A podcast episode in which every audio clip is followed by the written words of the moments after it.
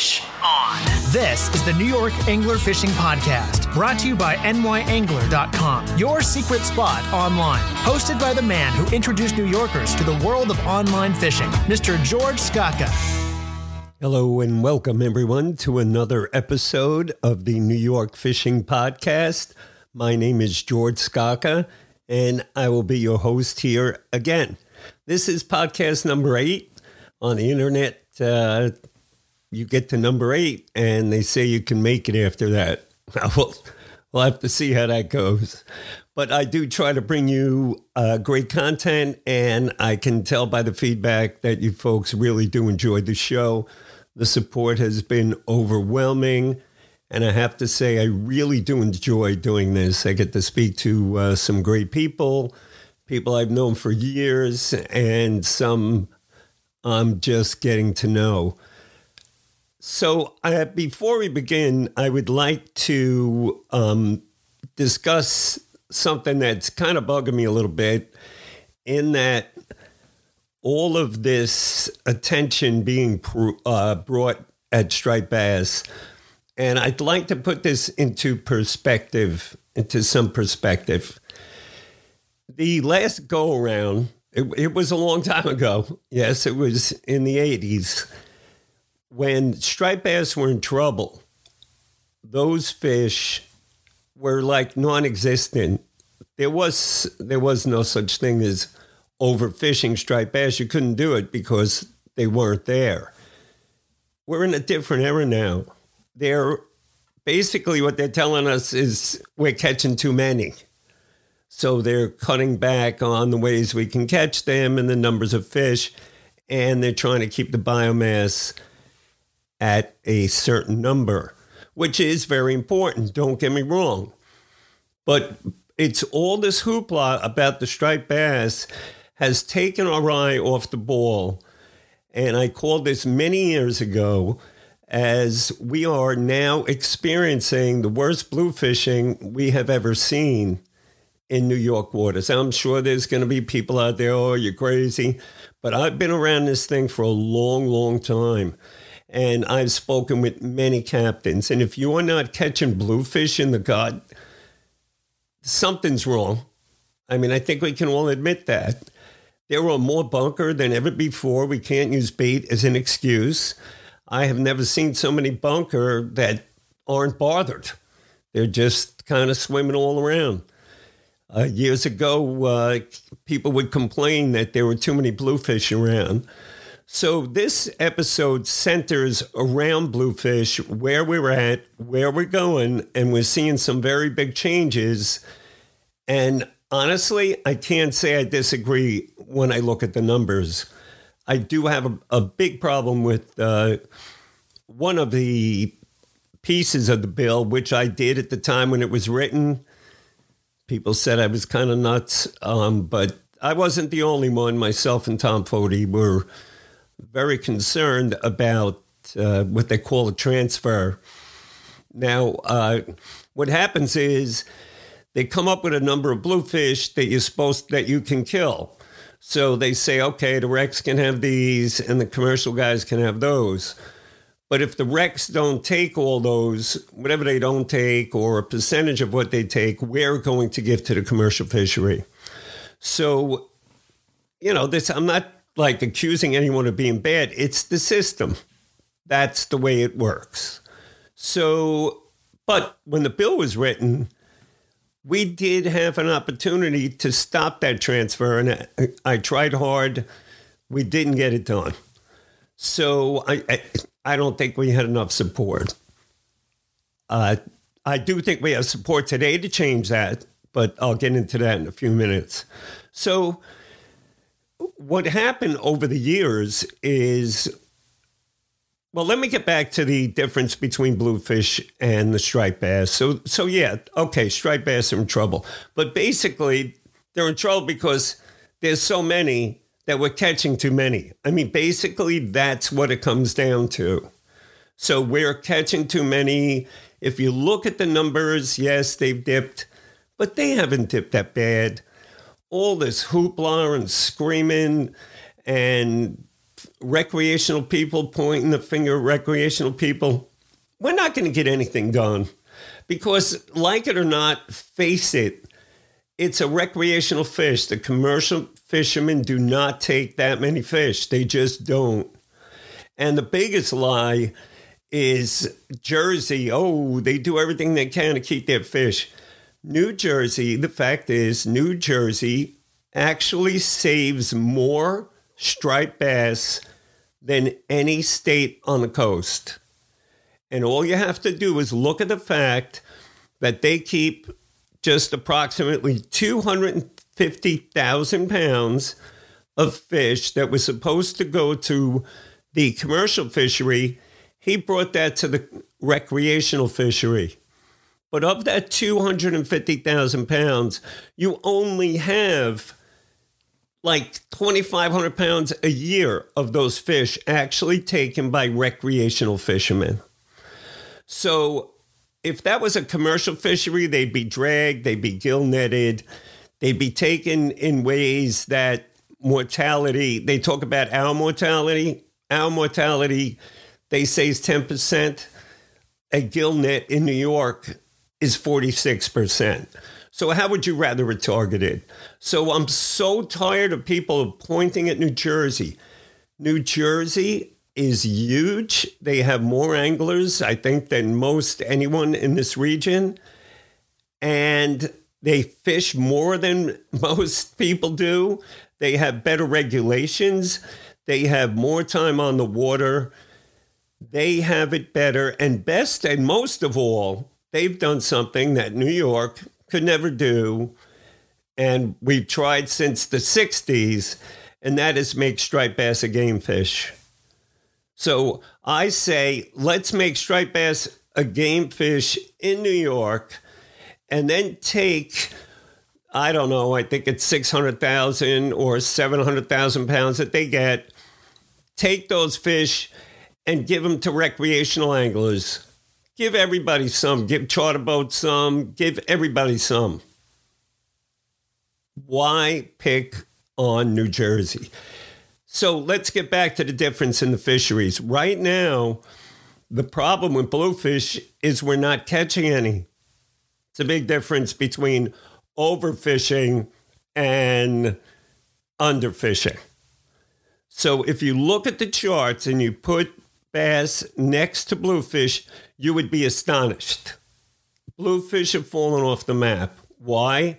Who knows? Nobody knows. Um, I know many people believe that it's cyclical. Maybe it is. It could be cyclical. Um, but I tell you what, here, here's my problem with the original plan. In 2001, three and a half million pounds of fish that recreational anglers, I don't know if it was all of them or a percentage, I, I forget exactly how it's built, but three and a half million pounds of fish, which we decided not to take. Okay, now I want you I want you to realize one thing. Sadly, this includes the fish that you release. It's true. It's sad, but it's true because I see time and time again Facebook, Instagram, magazines, everywhere uh, people talk about releasing fish and how good it is to release fish.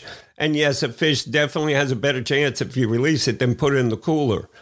But do you want to release a bluefish knowing that that fish will actually add one more fish to the quota of the commercial fishery?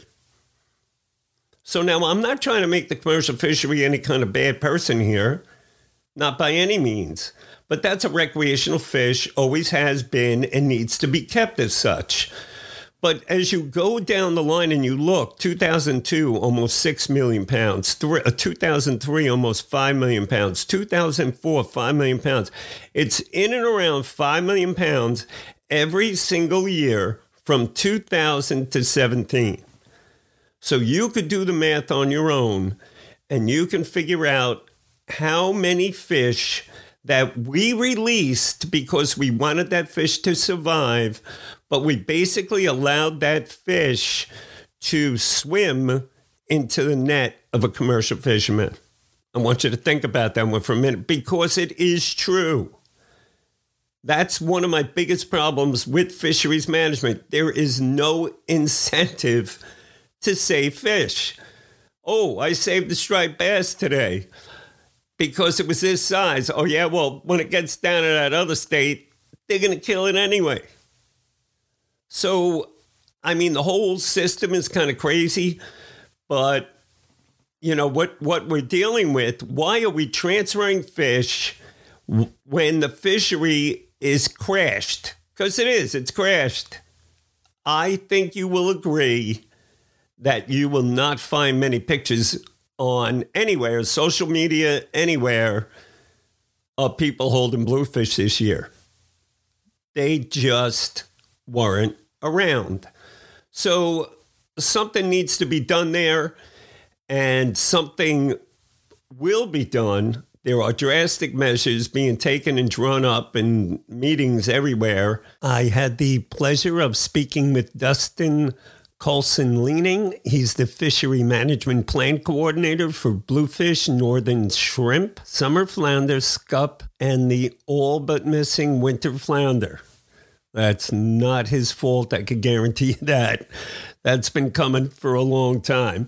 But Dustin does speak with me and he opens up about the bluefish situation and how the ASMFC is responding uh, to the this overall basic uh, disappearance of bluefish that we have seen. And I would like to thank him for taking the time with us. And I do appreciate him. And I'm saying all this because I do hope I can get him back on another podcast and we could talk about summer flounder and scup. So, anyway, here we go. Dustin Colson Leaning speaking about how the ASMFC is handling bluefish. And Dustin, I'd like to welcome you to the show and really thank you for taking the time out uh, to inform our listeners on the future of the bluefish fishery. Happy to, George. Thanks for having me. Yeah, it's uh, it's a really important fish here in New York. You know, uh, we kind of always took it for granted. There's bluefish everywhere; they're around all the time. I've heard them referred to as the nuisance fish many times. And I don't think there's a listener that would argue that bluefish, pound for pound, is the best fighting fish we have here in New York. So it's very important to me and our listeners that we find out what the heck is going on. And, you know, I'd like to, you know, kind of give them an idea on the process, right? So, um, uh, you're recommending you know, three fish for rec anglers, five fish for, um, for I guess charter boat or boat uh, boats for hire, and it's obviously drastic from from where uh, we were at. So the first question I want to have, and, and just in an effort to explain how uh, you know all these different acronyms work, um, the uh, the you were the I'm sorry the ASMFC recommended uh, uh, was recommended by the FAC um, the Fishery uh, Advisory Council to um, at the MAC I'm sorry I'm, I got all screwed up. Hold on one second. I'm going to do no it. I don't know why I'm getting this stupid these stupid notifications. I got to turn that off the acronyms can be a little bit of a alphabet soup sometimes. yeah. Well, you know what threw me off was I don't know if you heard that sound, but I got a sound in here, so maybe it's just on my end. So I guess you didn't no, pick it up. It was clear on my end, uh, but yeah. No okay, great. All right. So yeah, I wrote down FAC instead of Mid Atlantic Council. How stupid was that? Okay. All right. For our listeners, I'd like to get into how it works. And in the release that the ASMFC uh, uh, had put out, they mentioned that they were going to abide by the Mid Atlantic Council recommendation. Can you just give us a little explanation, like how that works? Do the, do the two groups work together? What group represents what? Like uh, the Mid Atlantic Council, uh, what role do they play in the bluefish management? Yeah, good question. Um, so the Mid-Atlantic Fishery Management Council, um, I, I, tend to just use the term council here uh, just because it's nice. Okay. Yeah. Um, and the Atlantic States Marine Fisheries Commission can succinctly be said as just a commission, just to keep things simple. Mm-hmm. So the council and the commission jointly manage bluefish. Um, the commission, um, which I work for, I'm a fishery management plan coordinator, manages state waters zero to three miles from shore, and the council manages federal waters extending three to 200 miles from shore. Um, now, as you know, fish pass between these boundaries not knowing of these boundaries. So with a highly migratory species like bluefish, um, both bodies jointly manage the species. Um, and so the motion was made at the December meeting um, to go with the three fish bag limit uh, for the shore and private anglers and a five fish bag limit for the for hire sector as a, as a joint decision. Um, so in the language uh, in our press release, you'll see that the commission approved um, this action, and right. uh, next to the council, it says that they recommended an action. Um, and this kind of nuancy in language is because when the commission approves a motion, the action is final. Um, but when the council approves a motion, that action serves as a recommendation um, to be approved by NOAA Fisheries, the Greater Atlantic Regional Fisheries administrator office. Um, so not to get too bogged down into the bureaucracy of, of things, but um, when the commission approves something, it's final, and when the council approves something, uh, a motion, it must first go through NOAA to be approved. So before it becomes a final action. Um, so okay. they jointly uh, deliberated on the subject and um, jointly decided that this is the path that they would move forward. I got it.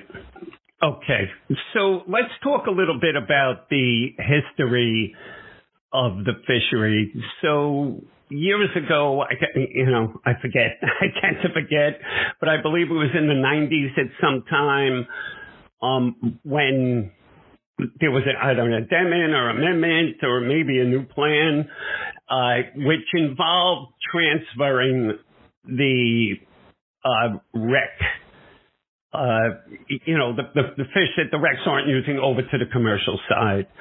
Right. So, how does, uh, what's the rationale behind that thinking? Um, and where did we end up as recreational? You know, I'm a recreational guy, so it matters to me if we lost a percentage there, um, or, you know, how it worked out. So, can, can you give us an idea on on how and why uh, something like that uh, would be used in fisheries management? Yeah, certainly. Um, so you're right. Uh, Amendment one uh, established the ability for a sector transfer um, starting in 2000. Um, and then since that time, uh, when the recreational sector is projected based on the prior year's landings, and catch, that they wouldn't exceed the recreational harvest limit in the upcoming year. Um, a sector transfer was allowed up to a capped amount of 10.5 million pounds to the commercial sector. Um, now, this is only done, like I said, when the recreational harvest is, is project, projected to be under uh, the limit set forth uh, by the Commission and the Council. Um, so it's okay. not doesn't happen every year, and it especially does not happen in a year where the stock is deemed to be overfished, and when the recreational catch is bumping up against that limit. So no transfer will be occurring in 2020. And now that the stock has received an overfish designation, it is highly unlikely that a sector transfer would be allowed in the coming years unless we see some unexpected big dip in uh, recreational effort. Um, but as okay. you stated, bluefish is a pretty prominent targeted species, so it's it's unlikely that we'll see that sector transfer. Okay, so uh, to, to, expand on that just a little bit more, uh, uh-huh. uh, so the so so the listeners understand. So basically, um, when we I released the bluefish, and, and you know, again, I'm not trying to paint a bad picture here, but the truth is, um, when we release the bluefish, we technically increase the commercial quota if we hit that certain number. So, uh, do you have a number on how many fish were actually transferred, and do we like get them back, or does it just stay that way? So, if they end up with twenty percent, is that now their new base? Uh, yeah, there's a couple things in there that I'll, I'll take on one by one. Um, over time, uh, since 2000, uh, there's been approximately uh, 80 million pounds that have been transferred um, from the rec sector to the commercial sector for an average of about 3.8 million pounds a year. Um, now, those transfers were happening at a time when um, the best available science had thought that the bluefish stock was was doing well, uh, fishing was sustainable, and um, the recreational side was, you know, under harvesting their limit. Now, the right. second side of that story, which you did bring up, is that many see this, um, recreational fishermen see this as a catch and release fishery, um, where abundance is really important um, and and they maybe don't want to see the the fish that they're releasing just being caught by commercial guys. Now we've we've held advisory panel meetings, uh, which are comprised of fishermen and industry, both on the commercial and on the recreational side, and I've I've heard this um, being raised before, and I think those comments are really important for us to hear, especially as we enter um, a new amendment. Uh, both the council and the commission are in the process of uh, developing uh, an allocation amendment, uh, looking at both sector allocations, meaning the recreational and commercial um, uh, quota limits, and then also looking at between states, and then other things such as um, the sector transfer are being analyzed. So it's you know important that we hear this um, if this is a big concern for recreational fisheries, uh, fishers, um, then it'll be important for us to know that. Um, so pretty soon there will be another round of um, scoping comment hearings um, that will be going out um, across uh, the eastern United States, look, uh, looking at you know North Carolina, New York, Massachusetts. Um, while the details haven't been released yet, uh, the council will be putting that out on their calendar and we'll be doing a press release. Um, so good turnout there, and being able to hear those comments is really important for the process. Yeah, I I'm stressing to our audience that they are being heard like never before, and I I know this for a fact, and I attribute it directly to social media and the ability for each individual angler to express how they feel and what their concern is. We we've really never had that in the past, and you know, uh, when we did, I did a, uh, a survey on Instagram, 24 hour survey on our Instagram account regarding circle hooks on striped bass, just to give you an idea. And the, uh, results were overwhelming. Like, uh, of the 750 people replied, over 500 were in favor of a slot. And you know, I forwarded that over to fisheries managers and they all looked at it. You know, it's, it's data we've never had. We knew the age of the person, you know, the gender, we knew everything about them. And, you know, we knew how they felt. It wasn't secondhand. And they have that ability now. And I know you folks are listening and not to take away from any past, um, administrations or whatever you want to say um, but I do know that you folks are listening because I've seen changes and I've seen things done that I, we could have never accomplished uh, 20 years ago. So um, to move on, um, I would I have I had some questions that I, I posted up on our website newyorkangler.com, and then we uh, posted for one day on Facebook and Instagram. We got a bunch of replies. Uh, so I chose a few and um, I'd like to ask you these questions so we can, uh, which, you know, these questions in particular were asked more than once. So first we're going to start with Captain 13. Uh, he was on NewYorkAngler.com and he asked, if the fishery is in such bad shape, why then is the commercial daily trip limit in New York just recently set to 5,000 pounds? Do you have an answer for that one? I, don't, I don't know uh, if you could speak for New York. So. Yeah, well, I can't speak to why New York's commercial daily trip limit was set to 5,000 pounds. I can't explain how the commercial fishery is managed across the coast. Right. Uh, so each state is allocated a percentage share of the coastwide quota. So New York is allocated approximately 10% of the coastwide quota which for 2020 is 2.77 million pounds coastwide. Mm-hmm. Um, and the New York fishery managers have to ensure that the regulations they set up, like a daily trip limit, will be sure to keep the commercial harvest within the allocated limit.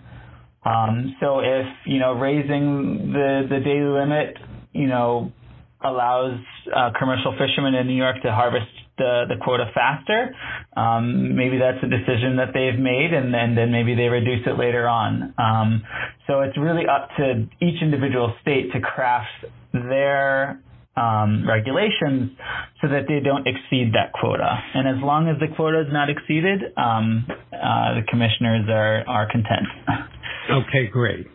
All right, next one is going to come from Rocket Seven. This uh, gentleman has been involved in fisheries management, so um, he uh, he asks a question that's asked over and over and over in a very controversial subject, and it is: Will they continue with the for hire slash not for hire differential?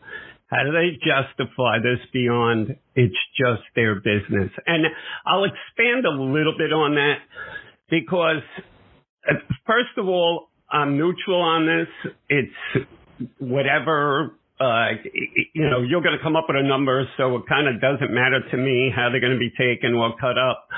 Um, but you know, there there are other businesses that rely on bluefish, like tackle shops, right, and tackle suppliers.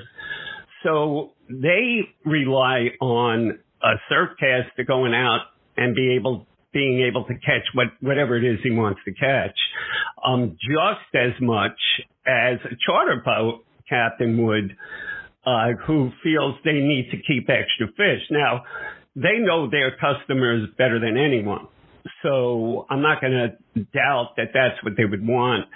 Um, and, and one more thing I want to point out is I've always been opposed to separating the rec angler from the rec business because we are tied in together. I've always felt as a rec advocate that we would be better off united with this organization, you know, with, with the uh, actual businesses that are producing, according to trickle down economics here on Long Island alone, $3 billion and over 10,000 jobs. So, you know, all of this is, is important and there is more to the, the equation than a charter boat, you know, needing to keep extra fish. Again, um, I don't oppose it. I see the charter boat as being, uh, an Uber driver taking their customer to the spot to fish and then taking them back. They're not even allowed to keep, you know, keep fishing their quotas here in New York. Um, but is this something that the commission is going to continue to push for? We now have it in striped bass. I believe uh, we're headed for it in uh, sea bass and many other fisheries. Uh, is it uh, looking for this sector separation, which I believe it's known as? Yeah, well, I can't, you know, predict what will be the case moving forward. I know that this is not a common um, measure and maybe explaining kind of how this decision came about might help shed some light here. So initially, the Bluefish Technical Committee's recommendation to the board was a three fish bag limit for all recreational fishermen, regardless of whether they were on uh, the for hire side or not. However, the majority of comments from the public that we received and Bluefish Advisory Panel members expressed opposition to this option, uh, noting that it would have a severe economic consequence for the for hire sector and uh, noting that the for hire sector is only responsible, um, according to um, MRIP data, 3.6% of coastwide landings from 2016 to 2018. So that's a really that's, small yeah. amount. Yeah, much uh, smaller than uh, most anglers would think. So go ahead. Um, and then the Bluefish Technical technical committee hearing this uh, reran the analysis looking at an increased bag limit for the for-hire mode, um, looking at you know four fish, five fish, six fish, so on, and found that a 28.56% reduction, which is the reduction that we needed to stay within the limit, uh, in landings could still be achieved in 2020 if the for hire sector was given a five fish bag limit. Mainly a factor of the for hire uh, sector being such a small proportion of the overall recreational fishery. So after okay. an extensive discussion um, and thorough consideration of public comments at the December meeting, uh, the commission approved a three fish bag limit for private and shore modes and a five fish bag limit for the for hire mode. So it wasn't a you know knee jerk reaction. It was kind of hearing what we uh, taking the, the comments we heard from the public and the advisory panel and then rerunning the analysis and trying to come up with something that was fair and equitable considering that um, the for hire sector really depends on being able to sell their trips and it's really important for their livelihoods. Okay. Um, let's go to the next one. Why drop from now from Piqua. He's uh, another. He's he's a true uh, conservationist, but he does like to take his fish home. And I have heard this um, from a lot of people on our Instagram account. And uh, his question was, why drop from ten plus five, which I guess he's meaning ten over twelve, and then you know, the five under 12 or whatever it was. I don't even know.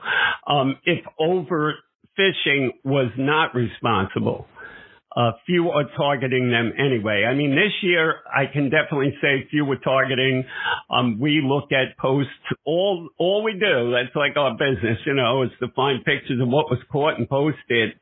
And I have never, in all the years I'm doing this, seen such few bluefish that were posted. I mean, I know they popped in and out and we saw them, but I mean, you know, why would we bring the number down? Is it that bad? Does it need to be that? Is it that drastic? And um, the the other reason people are concerned is I'll kind of ball this up into one because we did have many people that were concerned about the three snappers and I heard it for many reasons because they like to eat snappers, because they like to use snappers as bait.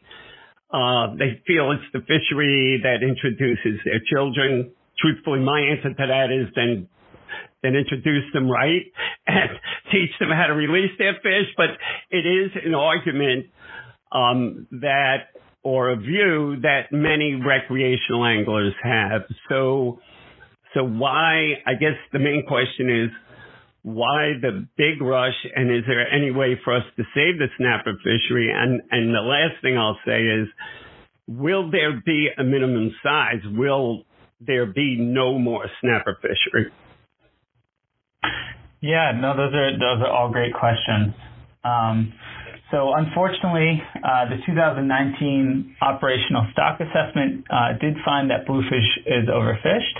Mm-hmm. And even though overfishing did not occur in 2018, um, overfishing has been occurring for many years now, and that's why it's a stock that is overfished. Think of overfished as a um, snapshot looking at where the stock is in terms of where we would like it to be.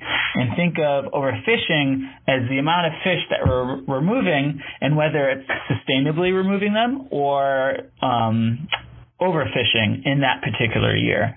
So while 2018 was an uncharacteristically low year in terms of fishing for bluefish, the stock um, was already overfished and below the threshold um, at which stock scientists, um, stock assessment scientists thought um, that would be considered a, sustainable, robust fishery. Um, so, as you mentioned with minimum size, when the technical committee was looking at what management measures to pursue to ensure that overfishing doesn't occur in 2020, one of them was a minimum size limit. Um, and one of the big concerns there that we heard um, from the advisory panel as well is that you might eliminate the the bait or snapper fishery if you raise the minimum size to reduce catch. So we wanted to avoid that, um, keeping all those uh, you know shore-based fishermen in mind, and and go with a three fish bag limit instead. Now uh, we realize that that that's a, a pretty drastic measure, going from 15 to three, or in the case of New York, 10 to three. Um, but you have to remember that not everyone is harvesting. Every time they go out to fish, is not harvesting 15 bluefish. Um, when you actually look at the data that we collect um, from the Access Point Angler Intercept Survey, a lot of fishermen are catching one, two, three, maybe four. Um, fish. Um, so to receive that reduction that we're looking for to reduce overfishing and make sure that the stock can rebound to a healthy level, you have to decrease the bag limit quite significantly. Okay, and, uh, you know, go ahead. I'm sorry.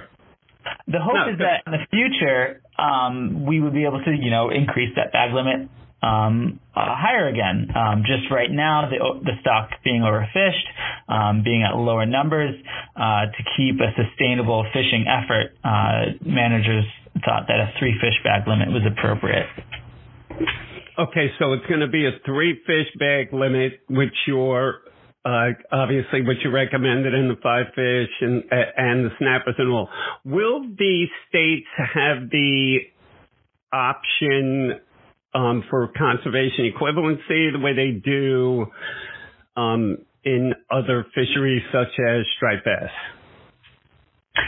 Yes. So under the Commission's um, uh, conservation equivalency policy, states do have the option to put forward alternative proposals um, as long as they meet the same reduction that would be achieved from the three fish bag limit for the four uh, for the excuse me, the shore and private anglers and the five fish bag limit for the for hire sector. Um, so right now we're accepting state proposals. Um, and the decision will be made at the upcoming February meeting uh, with commissioners. Um, so some states are looking into that, doing their own public processes uh, as we speak. Okay. All right. So I guess that that about wraps it up. Um, I don't know if you want to let our listeners know how to comment or where to comment or when to comment. I mean, they go to our website and uh, I try to uh, point them to different things in different ways uh, so you folks can learn and listen, which I know you're doing again more so than I've ever seen before.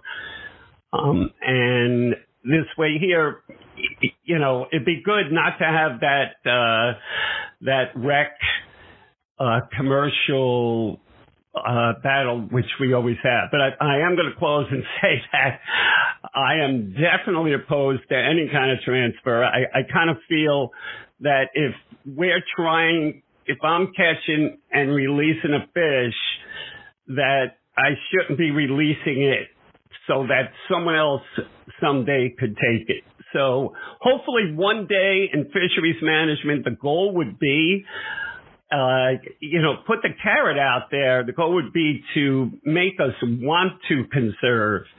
Um, I'm going to give you one example. A lot of people don't like that uh, New Jersey keeps the striped bass commercial quota for themselves. But that quota is, I think, around 250,000 pounds. And out of that, they take maybe 2,000 pounds a year. But if it was a commercial fish, they would have taken the 240,000 pounds. I don't mean that in a bad way. It's their business, you know. So, so that's just my way of thinking. I know I'm not alone. Um, I really do appreciate the time you've taken, and I think you explained very well uh, where we are with Bluefish, where we're headed, and we're going to definitely uh, keep our eyes open and. Uh, you know, looking for what we need to do to make sure that, that you folks know, uh, what we can live with and, uh, you know, what, what plan, uh, we, we would like to see enacted. So again, if there's anything, you know, you'd like to say, if you want me to give out your email address, home address, home telephone number, no, I'm just kidding. Uh, um, So, um, yeah, so the the best way that people can get involved um, is by voicing um, through their opinions through public comments uh, through the processes that we set up. Now, okay. a lot of people may be familiar with Twitter, so uh, just the, probably the simplest and easiest way to stay up with go- what's going on with Bluefish management is by following um, at Mid Atlantic Fish which is the council's Twitter handle. Um, if you're able to follow um, that Twitter, you can see when uh, public hearings are scheduled. You can see links to um, for a public comment um, and just generally staying up on what's going on. Like I said, um, the public hearings uh, for scoping for the upcoming Bluefish Amendment um, will will be scheduled soon in February and March. Um, and more information will re- will be released on the Mid Atlantic Council's website. Um, and following Twitter again at Mid Atlantic Fish is an easy way to do that. Um, and then right. just to Great. end with a, a note here, um, just to remind our listeners or your listeners that um, the council and the commission's primary goal is to prevent overfishing uh, to give bluefish the best chance to recover to a healthy stock level. We want fishermen to go out and be able to have a full day catching a 15 fish bag limit. We want everyone to be able to have access to these these really fun uh, fish who put up a good fight. Um, and the best way that we can do that is to involve our stakeholders in the process, um, make sure that we're not overfishing on a yearly basis, and ensure that we have an effective and fair path to uh, recovery of the stock.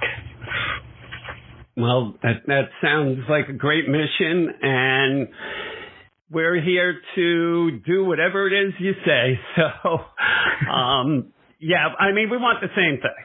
You know, we want, as you know, New York, especially, not to toot our horn, but we're a lit in conservation. We always have been.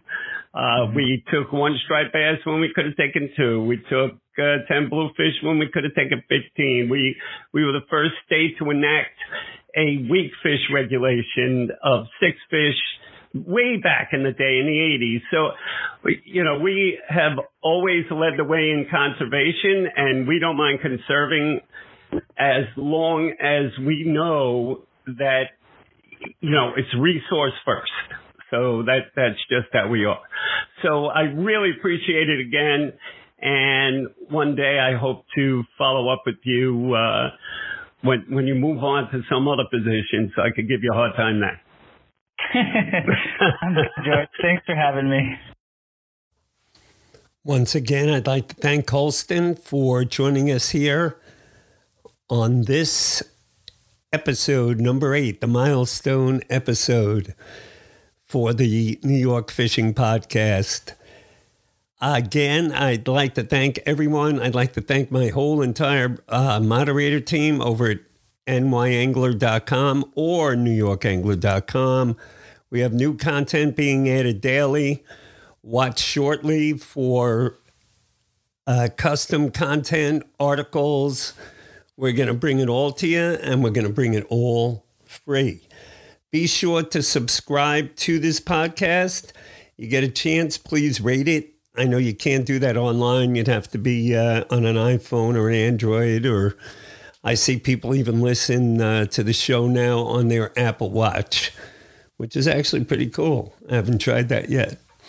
So, once again, thank you all. I appreciate you listening to the show. And before I sign off, I would like to remember my father who passed away on day before Christmas Eve this year. He was 92 years old. He was a World War II veteran. He moved us uh, from Queens out to Long Island in 1962. We had that five horsepower Johnson in the garage, and he would take it out. We would go to the Nissequogue. I can remember we had hand lines, and we would rent a boat there. There was a boat rental place down in Kings Park and a gas dock and Bates, and you know the place was uh, pretty active at the time. And he would take us out, and we would always catch. I mean, didn't matter where you set up, I guess, because we didn't fish that often, but every time we went, uh, we would catch. So, my dad of 92, who had a very huge impression on my life, he was always there for me. I bought a home right around the block from him. I miss him dearly. Thank you, Dad, for everything you've done. And until next week. Thank you for listening to the New York Angler Podcast. You can find more on fishing New York waters at nyangler.com, your secret spot online.